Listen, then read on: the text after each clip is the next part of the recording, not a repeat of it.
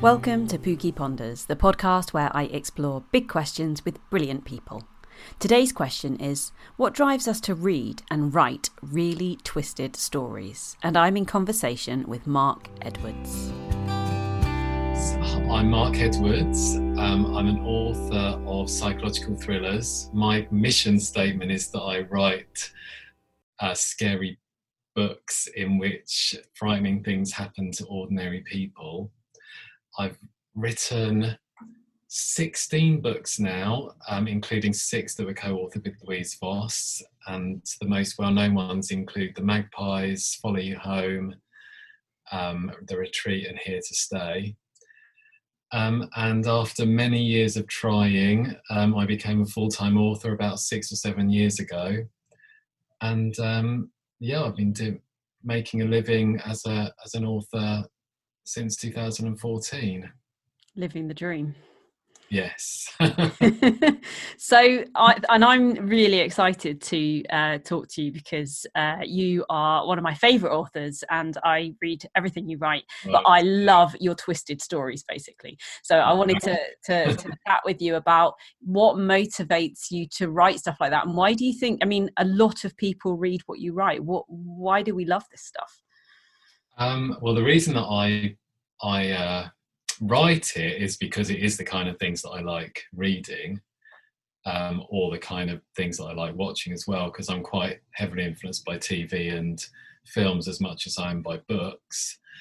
Um, and when I started out writing, when I was in my early twenties, I didn't really know what kind of writer I wanted to be. I'd sort of grown up reading Stephen King and James Herbert and Dean Koontz and all the all the horror authors, and I liked bits of science fiction and, and, stuff as well. And then in my early 20s, I got into things or authors like Donna Tartt and Bret Easton Ellis and Ian McEwan. Um, so a bit more literary, but still quite dark and and gruesome sometimes. And I found that whatever I wrote, there would usually be a murder or something quite dark would happen quite quickly. Um, and it's just that's just what I've always gravitated towards. And I have tried to write comedy yeah. and failed completely. I can I, can slip some dark humor into my books, some black humor, but if I set out to write a rom com, for example, um, I mean, crime writers always say this, but there'd be a dead body by the end of chapter two, and the police would be involved, or or someone would be being gaslighted or something. So, like, that's just the way that my imagination works. And what is it that appeals about those kind of stories? Um, I, I think for, I was thinking about this before we started chatting, and I think that when I was 10 or 11 or 12, we got our first video recorder, our first VCR machine. And there was a newsagents around the corner where we used to be able to go and rent out horror movies. And they would pretty much let anyone, any kids, go in and, and take anything. Uh, and my mum wasn't bothered. She let me rent The Evil Dead and American Werewolf in London and, and all of these these gory, scary films. And um, I think that I've been trying to recapture the feeling that I got when I watched those ever since. I used to watch Hammer House of Horror and things like that on TV as well. And I used to read lots of comics like 2000 AD and Eagle and things like that. And um, yeah, and and these days I actually find it much harder to be scared or to be disturbed. Almost like I've become slightly numb to it and I'm and I'm always seeking that thrill or that chill that I got when I was when I was a kid. Um, and the same with the books that I read. I remember being so engrossed when I used to read Stephen King when I was a young teenager, like completely transported into the world of the books. Um, and it, I find, although I do still read lots and still love reading, I do find it harder to become completely immersed these days. Uh, Why do you think that is? I mean, I mean, it's partly to do with distract distractions but i think it's also to do with i suppose this is this is true of all aspects of getting older isn't it that as you once you've experienced something once or a few times it's harder and harder to um to feel the initial kind of the original thrill that you did when you first encountered it um, which sounds quite gloom a gloomy way of kind of looking at things but but yeah, I'm always I'm, I'm always kind of searching for that that sweet kind of hit that you that you get when you're you're younger. Um, and it's the same. My my favorite book is The Secret History by Donna Tartt, and I've just spent the last thirty years searching for a book that would affect me or that I would I would love as much as that book.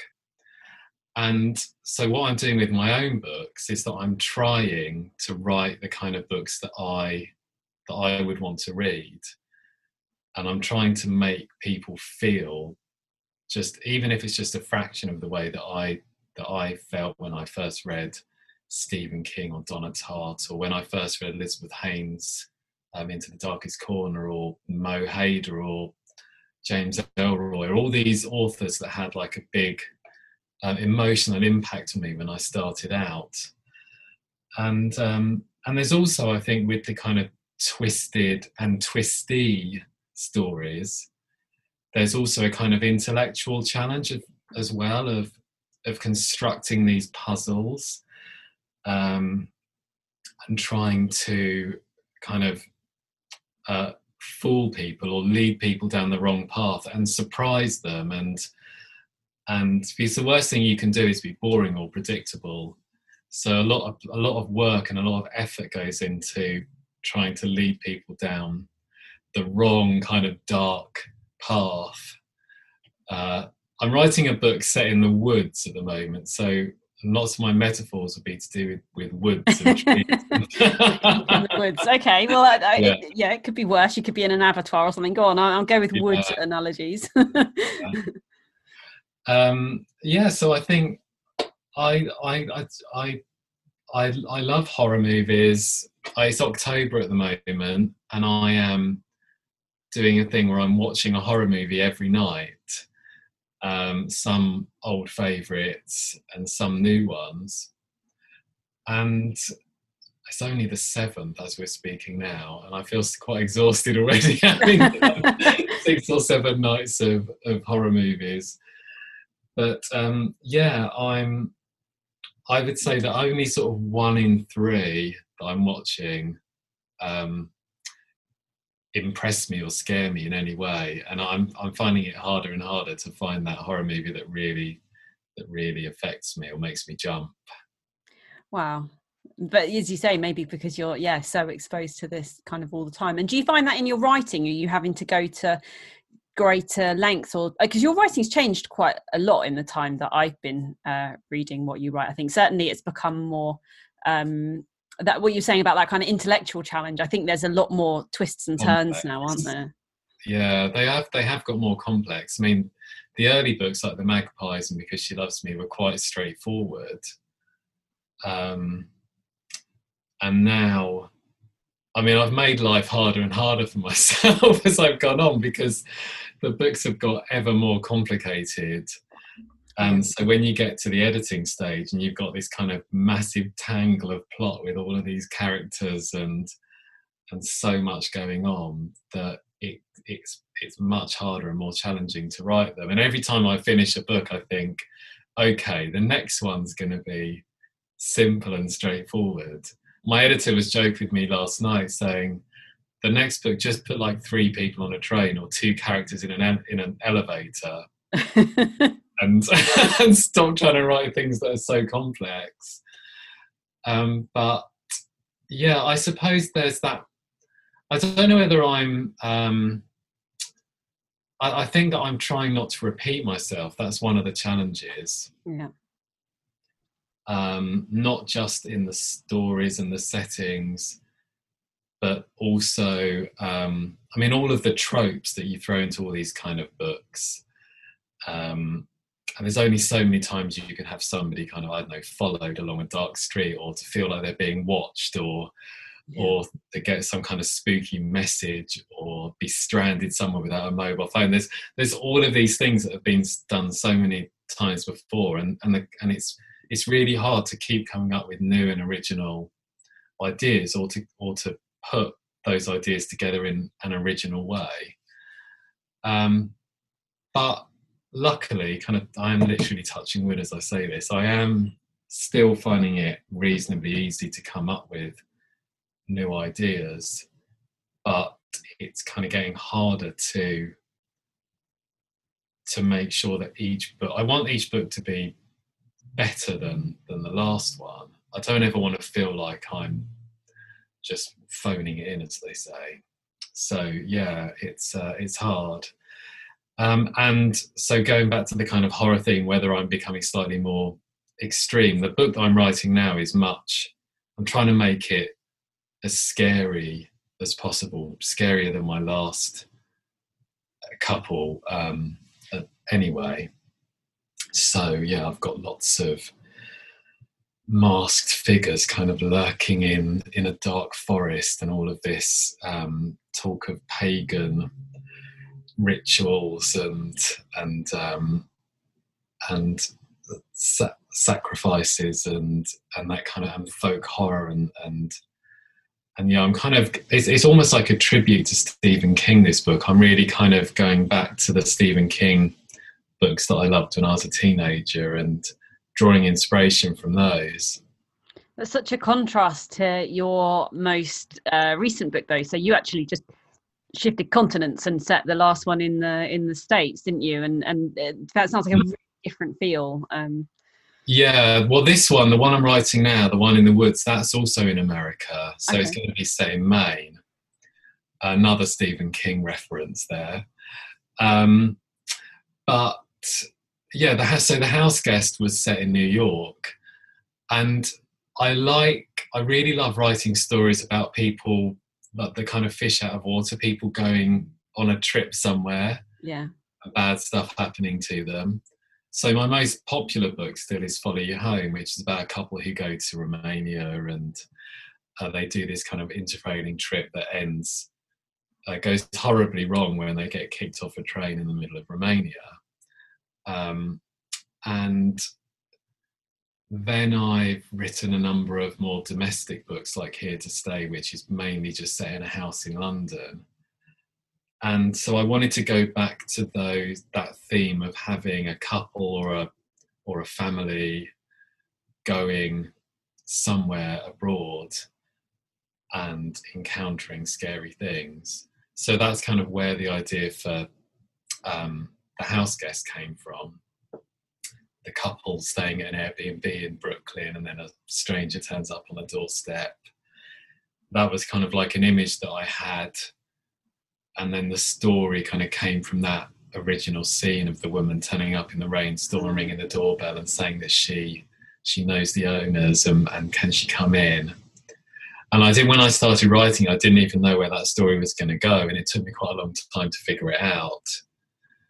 Um, that's really interesting because that scene was so vivid. Like I can remember literally like hearing the rain and imagining this kind of very wet, bedraggled person, and you're kind of thinking, oh, yeah. "Oh, would you? Wouldn't you? Would you let her in?" And obviously, because I know it's a book you've written, I'm thinking this isn't a good idea.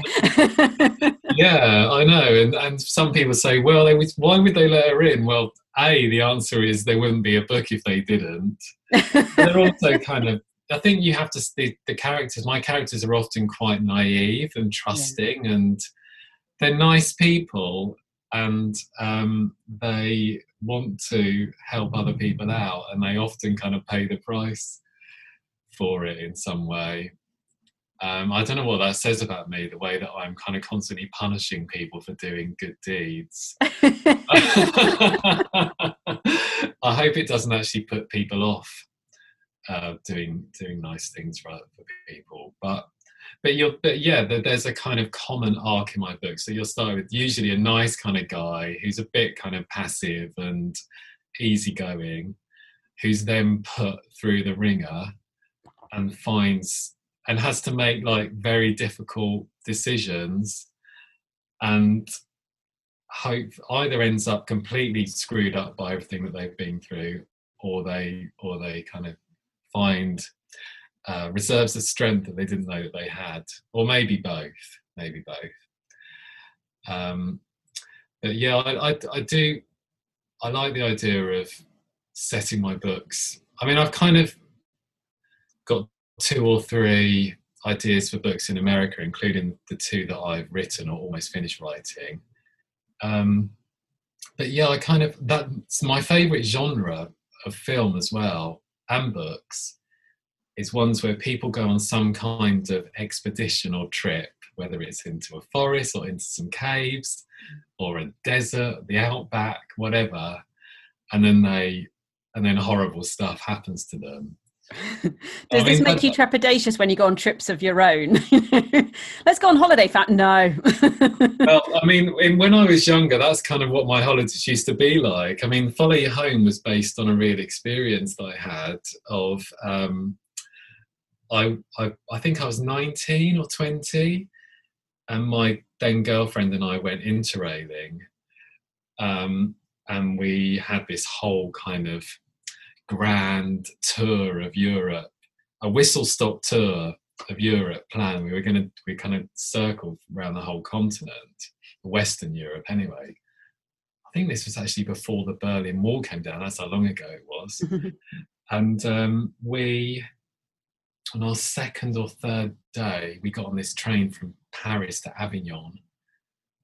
And we sat down I think we were only on the train about half an hour, and then suddenly we were waking up, and it was the it was because it was an overnight train. We woke up and it was morning, and all of our stuff was gone. Like our passports had gone. Oh, no. oh, we had travellers checks, as you had at the time. Um, our interrail tickets, our backpacks were still there with all of our clothes in. Um, and apparently, according to like news reports, and I still don't know whether this is an urban myth or whether it really happened. There were gangs of bandits going in France at that time, going around trains, get, putting sleeping gas into people's compartments and sending them to sleep. Because I never use, I can fly to Australia without falling asleep. I never mm-hmm. usually can sleep on public transport, and we just both zonked out. Didn't hear anybody come into the compartment and then we woke up and was like, oh my God, everything's gone. So we were stranded in the south of France with no money and no tickets and no way to get home. Um, and after spending the night at Marseille station, which was a scary, very scary experience, sleeping on the floor there, or trying to, um, people kept trying to like lure us away, like with the promises of hot food and stuff. Mm. But we didn't go with them, obviously otherwise I probably wouldn't be here to tell the tell this tale. Um, we had to hitchhike home. It took like two weeks to hitchhike from Marseille to Calais. Um, and then years later, I thought, well, when I was when I was trying to think of ideas for books, because I based the Magpies on real nightmare neighbours that I'd had, and I based because she loves me on a real, um, very jealous girlfriend that I'd had when I was at university. And my editor said to me, "Well, what other terrible things have happened to you that you can?" you, I also, with because she loves me, I had a detached retina, and I so there was oh, there's wow. lots of stuff about eyes in that book, and that all came from the horrible experience I had with that. Um, and yeah, so I thought back to this trip, and I thought, well, I'll move it somewhere much spookier than France, and moved it to Transylvania. Of course because you can't get much, you can't get much spookier than that, can you? So you've got quite a lot of your life informing your your your stories. Do have you had? Uh, yeah. Do you have terrible in-laws? no, no. I always get asked that, but I don't. I ha- I mean, people say, "Well, you have to say that, don't you?" But it is true. My mother-in-law, in particular, is very supportive um, of my career and was actually the first person who ever bought one of my books. Oh wow! Because I know that she bought it like the moment it was published on her Kindle. So, oh. um, and she's read them all, and she's always one of my first readers. And my father-in-law's read a few as well. I've got so the horrific in-laws were inspired by someone else's horrific in-laws, then. Well, they were they were kind of based on an ex's parents, or, the, or her dad anyway. but I can't really say much more because I don't want to be. Uh, yeah, it's funny. When I when I was reading that book, it was just around the same time that we just moved in with my mother-in-law. So we've always been neighbours, um, and we just started all living together around that time. And it just, yeah, it, it, it, really amused me. Luckily, my mother-in-law is wonderful, and we're all very happy to, to live yeah. together. But none of us are planning yeah. on moving out. Just like. Uh... well, the thing with the thing with here to stay was that it was originally going to be him.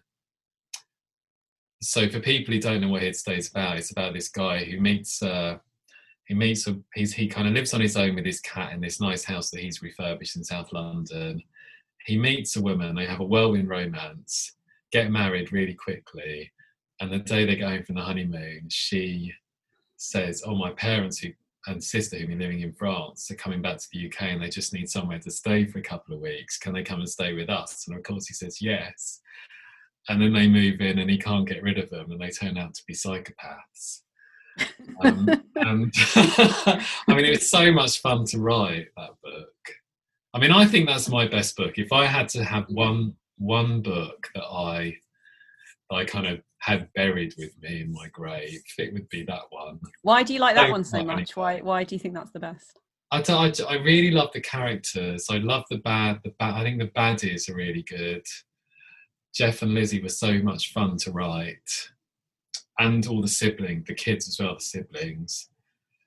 And I like the fact that it goes to very dark places in the final third um, I had my first review in America said this is an example of the new nihilistic fiction coming out of England, and and there's nothing to redeem this book. It's so dark and so with such a bleak view of human nature, and I, I was like, oh my god, that's such a terrible review. Um, they really hated it because they thought it was so bleak and so dark, but but actually the more people the majority of people actually like it because they like they like the darkness they like the fact that it you i wanted people to read that book and be like screaming at the pages like wanting to like reach in and and throttle the the villains in it and i think i and i think that i really achieved that with that book that's what i think anyway from the kind of and and, and one of the things i found was i had to binge read it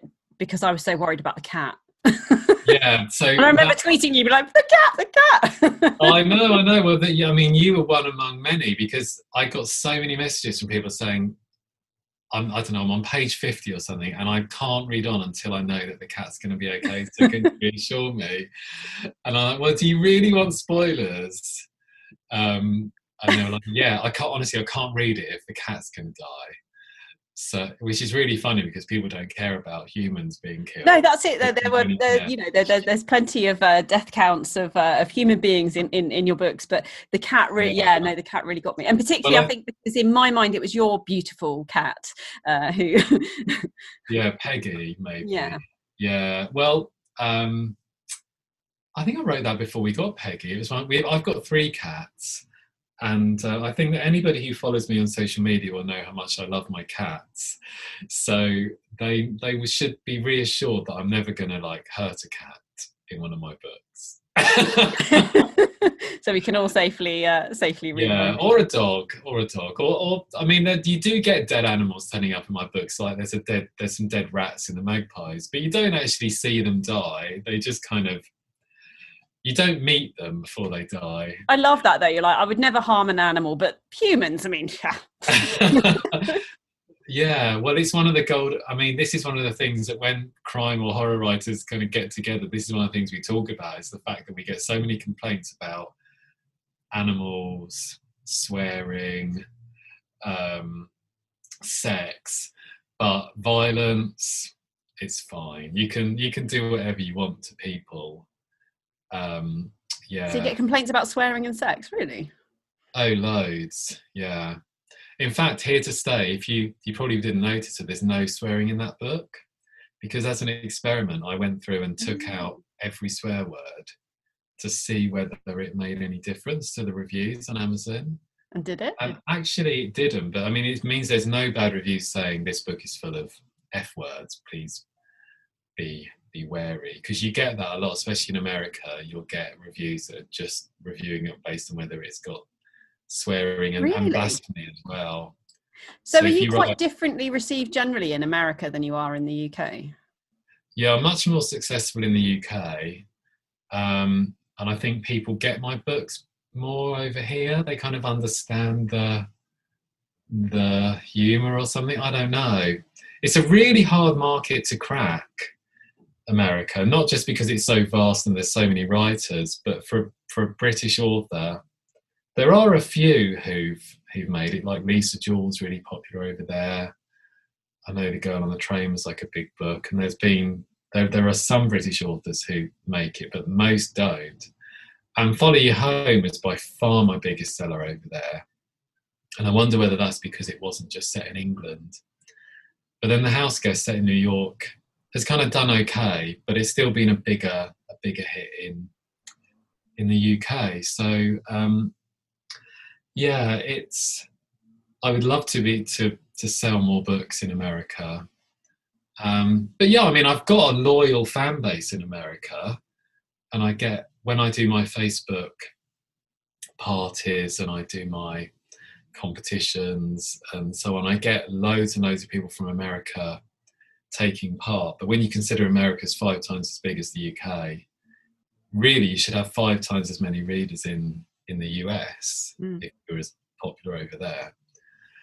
So yeah, but you do get complaints about swearing from England as well. I mean, I know people who I used to go out with somebody who worked in a library, and and people used to Tipp-Ex out all the swear words in the library books. Wow, that's really interesting. yeah, I, I find, yeah, and I find it interesting that that would be the most offensive thing in one of your books. Um, it's, yeah. I know there's much worse stuff happening than people swearing, but I do I do think twice, and I do think is this F word really necessary? Yeah. Um, How- so how does the writing process work for you then? Because it sounds like you've got like quite a few different ideas and you've got more than one thing on the go. And I mean, yeah, how you know since you've done it full time, is there a specific pattern that you follow? Well, I'm usually only write, working on one thing at a time. I I have tried writing two things, and my brain just got completely scrambled, and I can't can't cope. So I went down to just to working on one project at a time. Uh, and what usually happens is that I will start out with just a, an opening situation or a premise, and I won't know how it's going to end. And I won't, and I'll know a couple of things that are kind of going to happen along the way. Like I'll have a few scenes in my head, like important scenes that I've that I've pictured. Um, and then I will just kind of so almost like brain dump this the first draft, like everything that I can think of, I'll just throw everything in there. Like characters that kind of disappear and storylines that don't really go anywhere and um and just every idea that I can that I can come up with um in the first draft. So I just end up with this kind of mess like 90 to 100,000 words of mess. Um, and then I will spend months kind of trying to make sense of it and actually find the story within that. Okay. So I'll give you an example. So the book that I'm writing now, and this one was particularly difficult because of lockdown and the children being around. So I have just spent the whole of I went from I started it in February, I think, and I went from like February to July, um, writing the, the kind of very very messy first draft, and I actually because I was finding it so hard to concentrate and to find the hours in the day to actually get the writing done because of the kids being here. I've got three children. Um, normally in that time I would get a whole first draft done. Like in three or four months, it takes me to kind of do this big. Some people call it a vomit draft, where you just get everything down on the page. And I'd only actually got about two thirds of the way through, and it was and it was just it was a total mess. I didn't really know where it was going, what was going to happen.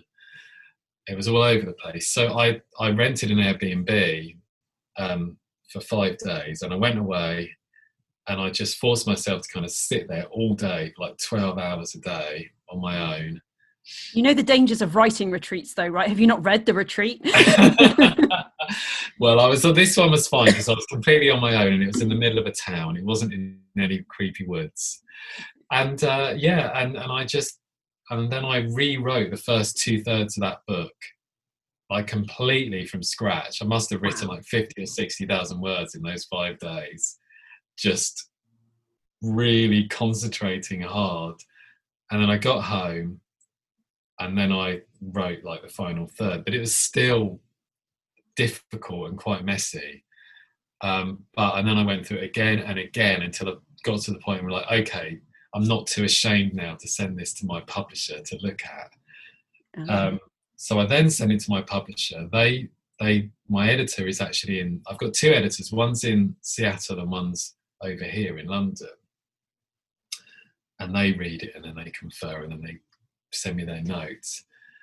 And they had a lot of notes, a lot, a lot of notes, and a lot of suggestions and so I'm now over the next month redrafting it again, and, I, and I'm having to make a lot of changes to do with the plot and the characterization and the atmosphere, and so I'm going through another very intense period now of of reworking it. I mean, the kind of the the basic story is there; it's it's fine.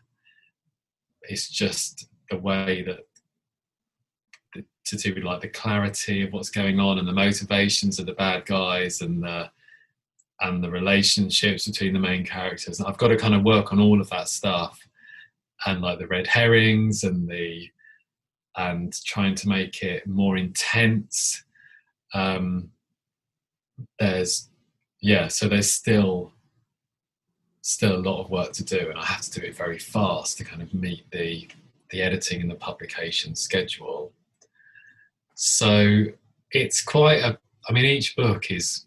I think I sometimes think that people imagine that a writer sits down and kind of plans it all out and then just writes it from beginning to end, yeah. and then they, the editor just kind of corrects the spelling mistakes. I mean, that's how writing works for non-fiction for me.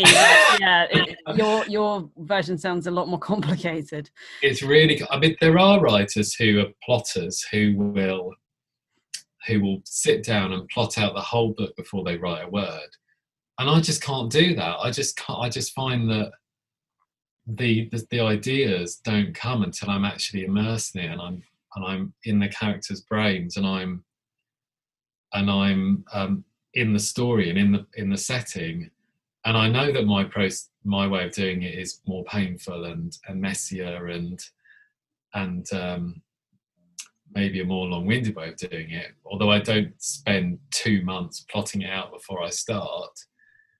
Because the idea is just to me that would feel quite sterile and mm. and and i would and also i would never write the books if i knew exactly what was going to happen i would have no motivation to write it at all it would become a very boring. Well, that's really interesting. So you you kind of you're enjoying it in the same way that I find your books are terrible yeah. for my sleep because I have to keep reading, which is not yeah. good because sleep is important. Uh, but you know that urge to turn on, and you're feeling the same with the writing. Yeah, I, I the fun for me is is working out the story and, and discovering the story and the and you'll find when I say that I throw all these things in and some of them don't work and have to be removed, but when things do connect up, it's amazing. It's like this magical moment where you've kind of had these quite separate ideas, and suddenly you'll think, oh yeah, because of that, this works and that works. Um, oh my god, that's amazing. It's it's like wow, it's like I, my subconscious mind planned it all out for me. And you'll find as well, the, the subconscious mind does do a lot. In fact, so when I'm asleep, I'll often go I'll, every night. I will go to bed with all of these problems whirring through my head, and eventually manage to get to sleep. And then I'll wake up quite often with the answer. Yeah. Or I'll go on a dog walk, or I'll be doing the washing up, or stacking the dishwasher, or whatever. That's when all the answers come. Not when you're sitting there, kind of staring at the computer screen, trying to trying to uh, come up with the answer. Um, it's I mean, the, the, the, human mind is quite an amazing thing, the imagination. And sometimes I feel so tired, I'll sit down and think, I just can't do this. I can't do this again. I can't. I can't fix this problem. I just want to give up. And somehow, you always kind of overcome it, and always and always come up with the answer, even when you're exhausted and it's like having to climb a mountain again. Yeah like, and you've done it. And that's what it feels like actually sitting down to write a book. It's like having to you've just you've just climbed this mountain and, and come down and it's like great well done. Okay now go and do it again. And again and every mountain is a little bit higher and the weather conditions are a little bit worse so yeah it does that definitely i always say this to to debut authors that it doesn't get any easier. In fact, it gets harder because you'll use up the your well. You'll be you'll be dipping into your well of ideas and experiences, and um, yeah, it gets harder and harder as as time goes on. Nice cheery thought there. Thank you. I know, I know. it, it sounds like your um, relationship with your editors is is really important as well. And I think I'd hmm. maybe sort of naively assumed that um, I don't know. I maybe hadn't really thought about what their their kind of role in the process is, but it sounds like they're they're quite invested and, and quite important. Oh yeah, incredibly so. Yeah, yeah. I mean, my I've my editor. His name's David. I've worked with him on nearly all of the books um, except there was a couple where he wasn't well, so he couldn't do them. The Retreat and In Her Shadow was with a different editor.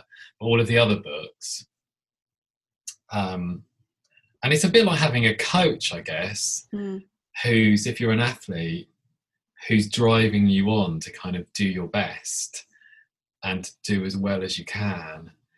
Um, and he will never kind of just let me say, "Oh, that'll do." It's always like, well, this could be better, this could be better. And sometimes it's like, oh, this is so maddening. You just want him to say, yeah, that's fine now. Like, no, what, have you? And he doesn't really come up with. So editors tend to tell you the problems rather than the solutions. Right.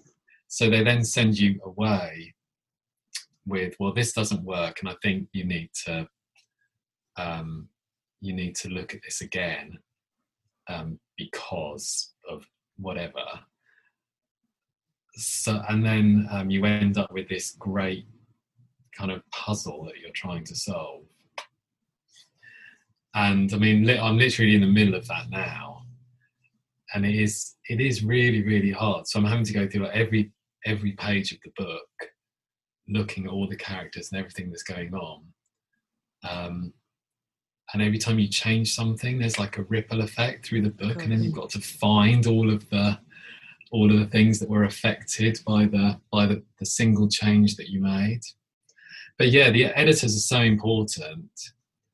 And yeah i think that like i said readers i think often imagine that the editor is there just to kind of correct your grammar or to kind of spot mistakes. But it's much much more than that. It's about it's about the story. Um, and everything that you find in the book. And then you have copy editors and proofreaders come along later. Yeah. So there'll be three different stages. So you have what's called the development, sorry, developmental edit, or, the, or some people call it a structural edit. That's the one I'm doing now. That's the hard, the big hard one. Then you'll have the copy edit, who look for consistency and use of language. Um, and kind of like factual errors or whatever. They'll be like, oh, would it really be dark at 7 a.m.? And well, you said this was a Tuesday, and now it seems like three days have passed, and you're saying it's a Sunday, and all these kind of horrendous things you have to try and timelines. Oh my God, I hate timelines so much. I remember when I was writing the retreat, there's a bit where he goes into the woods and it's meant to be dusk. And I was having to consult calendars and work out exactly when dusk was, and then having to change everything that happened that day in the book to make sure that the time was correct so that he'd be going into the woods at exactly the right time, just in case some eagle eyed reader somewhere spotted it. And I still let mistakes get through. Like the river flows the wrong way in that book. Oh, really? And emails from people saying uh, the river's meant to be flowing out to sea, not, or is it the other way around? I don't know. I got it the wrong way round anyway. oh, it's so embarrassing. I also made a mistake, a Lord of the Rings mistake in um, Follow You Home, which nobody spotted. Something to do with what the hobbits were up to with the ring and um, like there's just a throwaway reference, a metaphor to do with with um, with uh, Sauron and Mordor. Mm-hmm. Oh my god, the angry emails that I got from Tolkien fanatics about this mistake.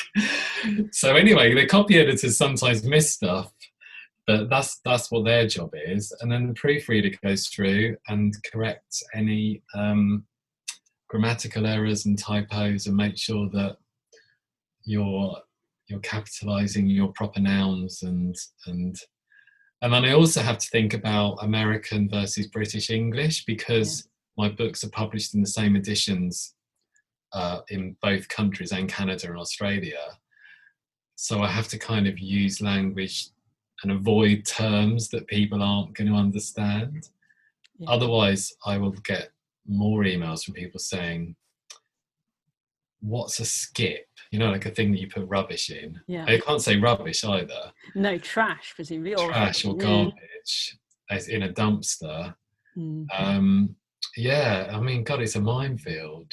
yeah, I, I, find even with my stuff that can be tricky because, um, like, if I'm talking uh, about schools, so in in the UK, then we often talk about having a pastoral role within a school. But as soon as you yeah. do that in America, they're thinking about like pastoral always refers to the church.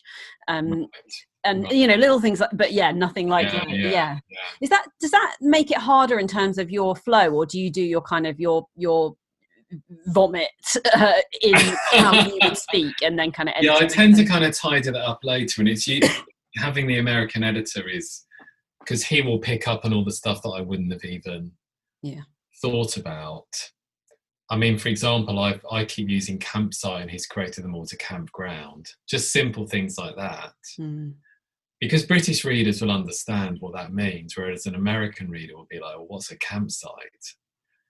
Um, and uh, and you can also go down weird rabbit holes research as well. So, for example, I today I was having to Google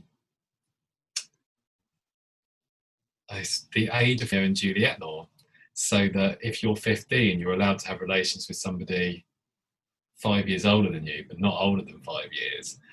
And I was like, that's the law now, but was it in 1999? Because there's a section of my books with these teenagers in 99. And so, oh my God, I spent ages and ages trying to find the answer to this question.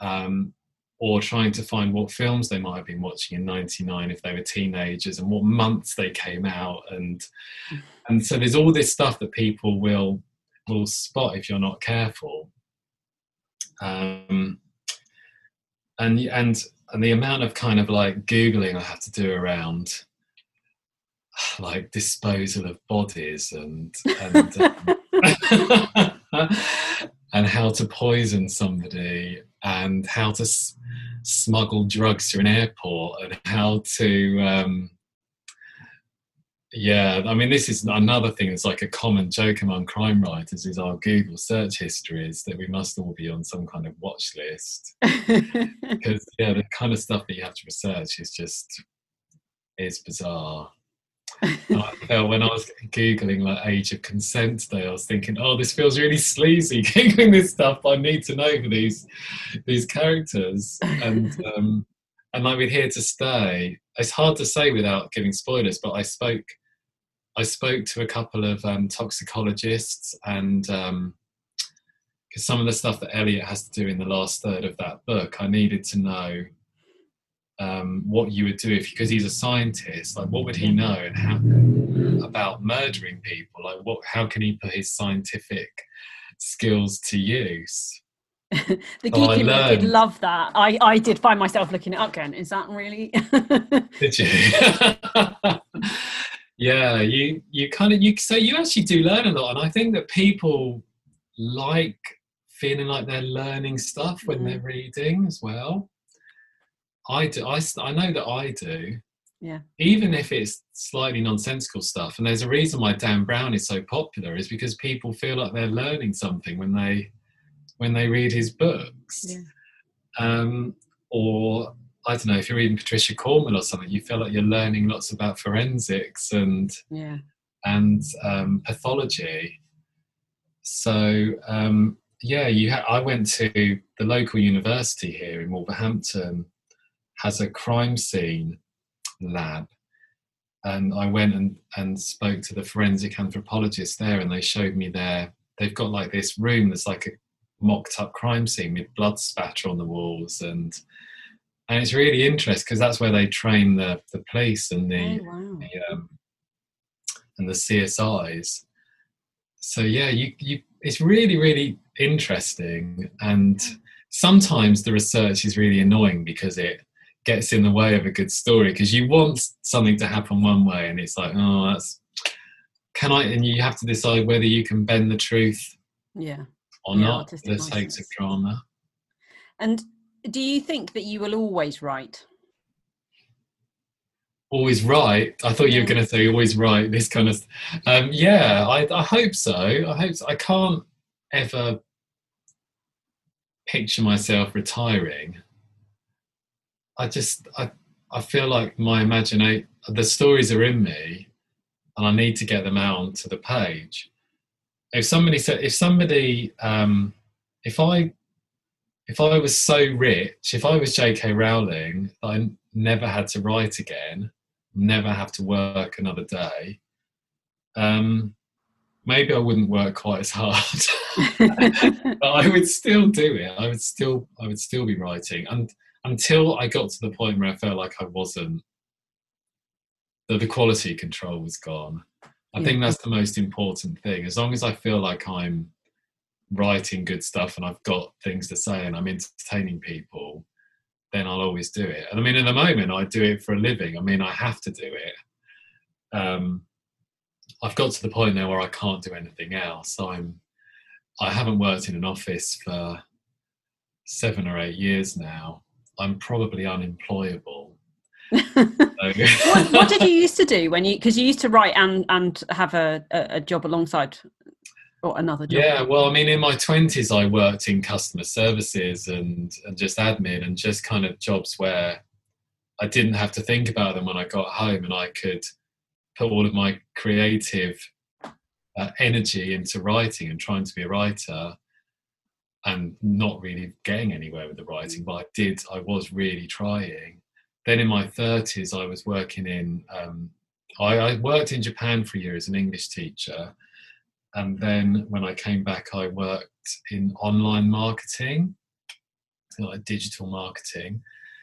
Um, and in fact, when I was doing that those jobs and I was managing people and had lots of responsibility, my right I kind of pretty much stopped writing for a few years because my job took up all of my time and all of my energy. Um, and then there was a period kind of in around 2011, 2012 when I finally got published and started uh, writing again that I was trying to do both and it was really difficult. I actually only had one or two years where I was where I was published and doing a day job as well. And I'm lucky because actually most writers still have to have day jobs. So I'm lucky that I'm I'm successful enough to be able to do it full time. Um, and luckily I'm very good at motivating myself and and um, and, and writing a book at least one every year and meeting my deadlines and um, uh, yeah so I'm going to keep doing it until either a I can afford not to have to do it anymore or b I feel like I'm not I'm not uh, that it's time to quit. Yeah. I admire Lee Child, for example, who has just resigned, who just yeah. retired, not resigned, retired.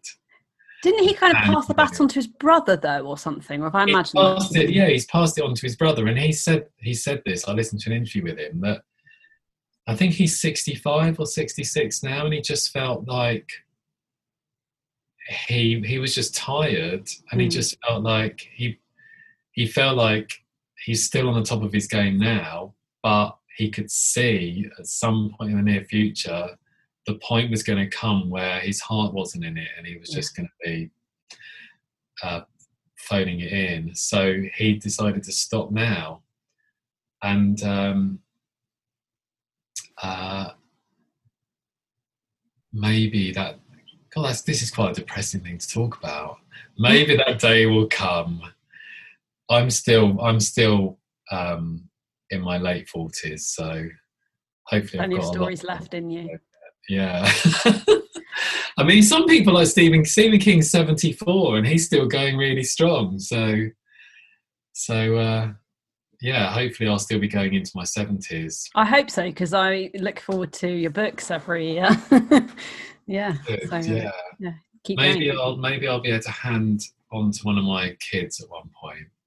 Are any of them aspiring writers? Yeah, well, my daughters one of my daughters in particular is really into uh, writing. She writes fan fiction at the moment, and um, although they're just kind of turning, getting to a point where they're they're what playing more video games and watching more Netflix than they are reading, which is a bit frustrating. but there's not much I can do about it. But hopefully, yeah, hopefully they'll get. My sons have shown no interest in books whatsoever and they will only read when they're forced to.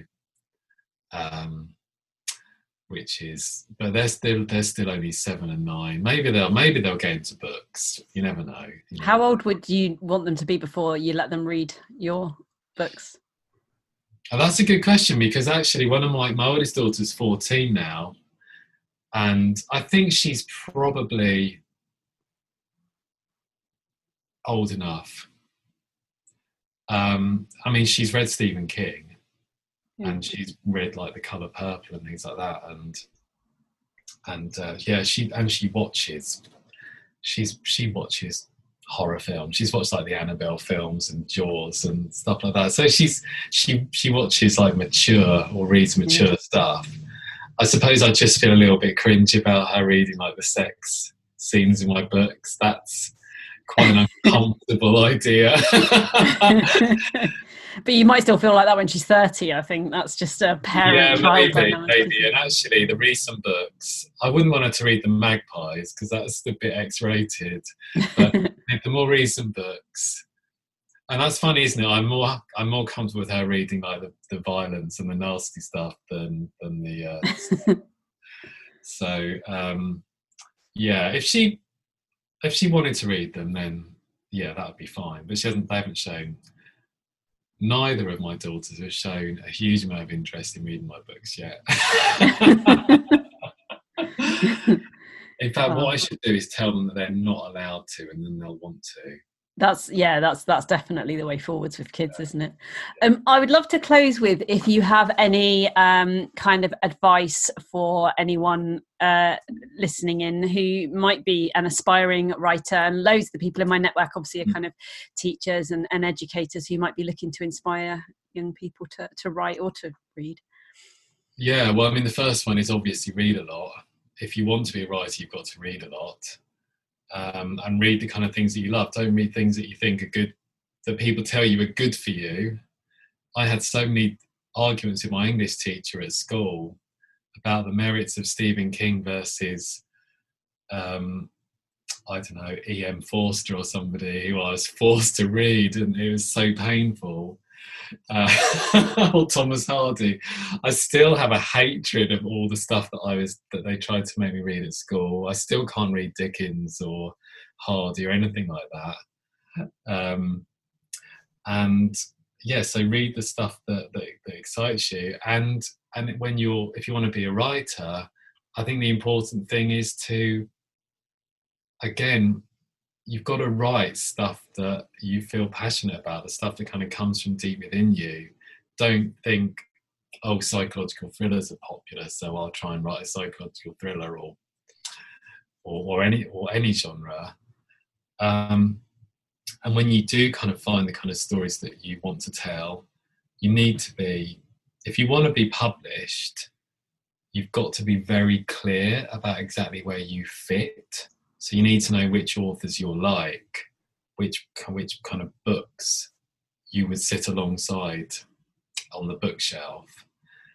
You can't say, "Oh, my book's a little bit this or a little bit that," or it's a little a hybrid of three completely weird, disconnected things. You've got to have a kind of a strong commercial idea of where you sit in the market if you want to be able to find an agent and then find a publisher.